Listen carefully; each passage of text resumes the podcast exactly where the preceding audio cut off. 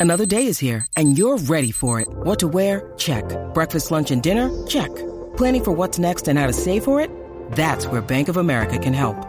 For your financial to-dos, Bank of America has experts ready to help get you closer to your goals. Get started at one of our local financial centers or 24-7 in our mobile banking app. Find a location near you at bankofamerica.com slash talk to us. What would you like the power to do? Mobile banking requires downloading the app and is only available for select devices. Message and data rates may apply. Bank of America and a member FDIC.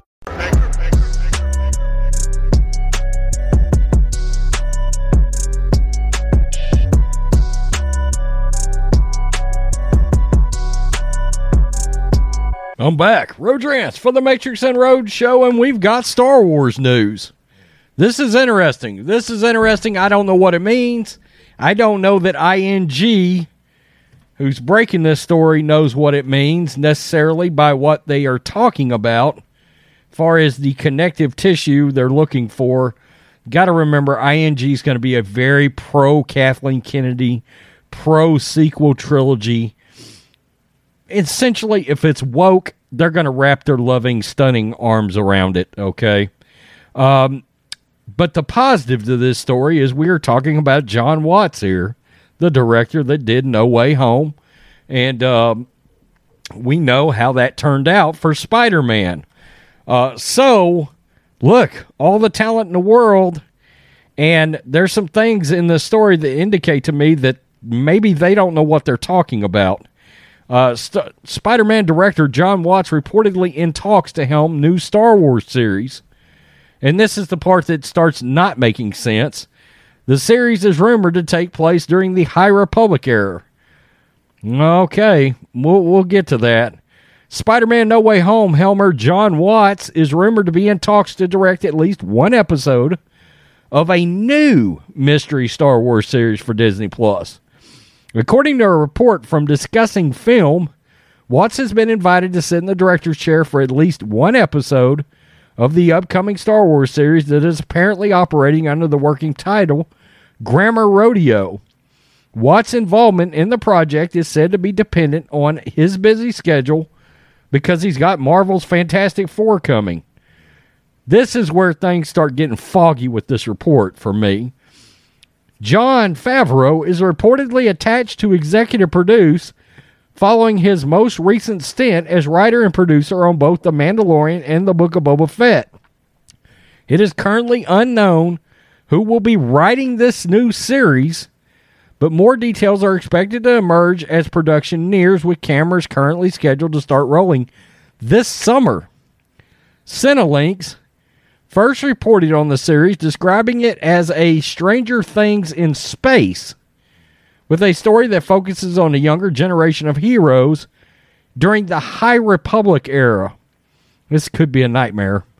The, the Acolyte, another upcoming Disney Plus series, will be set during the final days of the same period in connection with the publishing initiative launched by Disney and Lucasfilm it goes on to talk about the acolyte. I won't be watching that because Leslie Headland, Leslie Headland is involved, and Kathleen Kennedy is very involved in that series. So I am, I am out on that. So anyway, maybe he is directing an episode of that, but it's odd. We haven't heard nothing about Jon Favreau being involved in that series in the slightest, in the least, at all.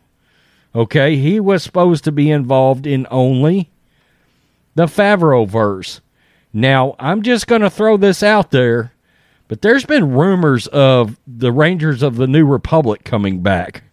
That's been rumored. That's been going around. That's supposed to be part of the Favreau verse. I know IGN is probably crossing their fingers here for this High Republic thing, but I have heard nothing about Jon Favreau being involved in that whatsoever. It doesn't make any sense to me. But look, after what we got from the book of Boba Fett, number one, Robert Rodriguez does not need to come anywhere around Star Wars ever again. Number two, it felt like it had quite a few fingerprints of Kathleen Kennedy all over it, which is concerning. Exactly how involved was Jon Favreau and Dave Filoni really and truly in this series. Okay, those two episodes uh, that had the Mandalorian in it, very very good. But everything that had to, to had to do with Boba Fett, once again, Disney took a older character and ran a character assassination for seven good episodes. Not not good episodes, but what I mean is seven episodes. They ran a character assassination. I literally gave the series a 2.25 out of 5. That's not even average. That's not even average. That's below average.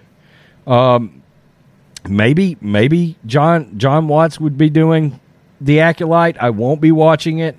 Uh, that that series in a vacuum, singular, sounded real good until they brought in Leslie Headland, and you know that bitch is going to be woke as hell. That series is going to be ultra woke. I wonder if The Mandalorian is a complete outlier here. A complete outlier.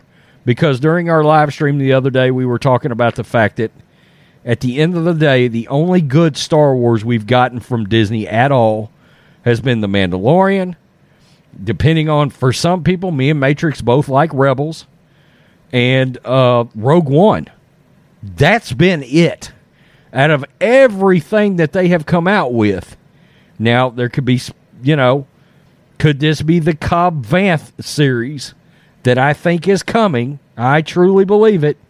Um, with Timothy Olyphant, the guy from uh, Justified and Deadwood, and of course, we thought he died from Cad Bane, and we found out he did not.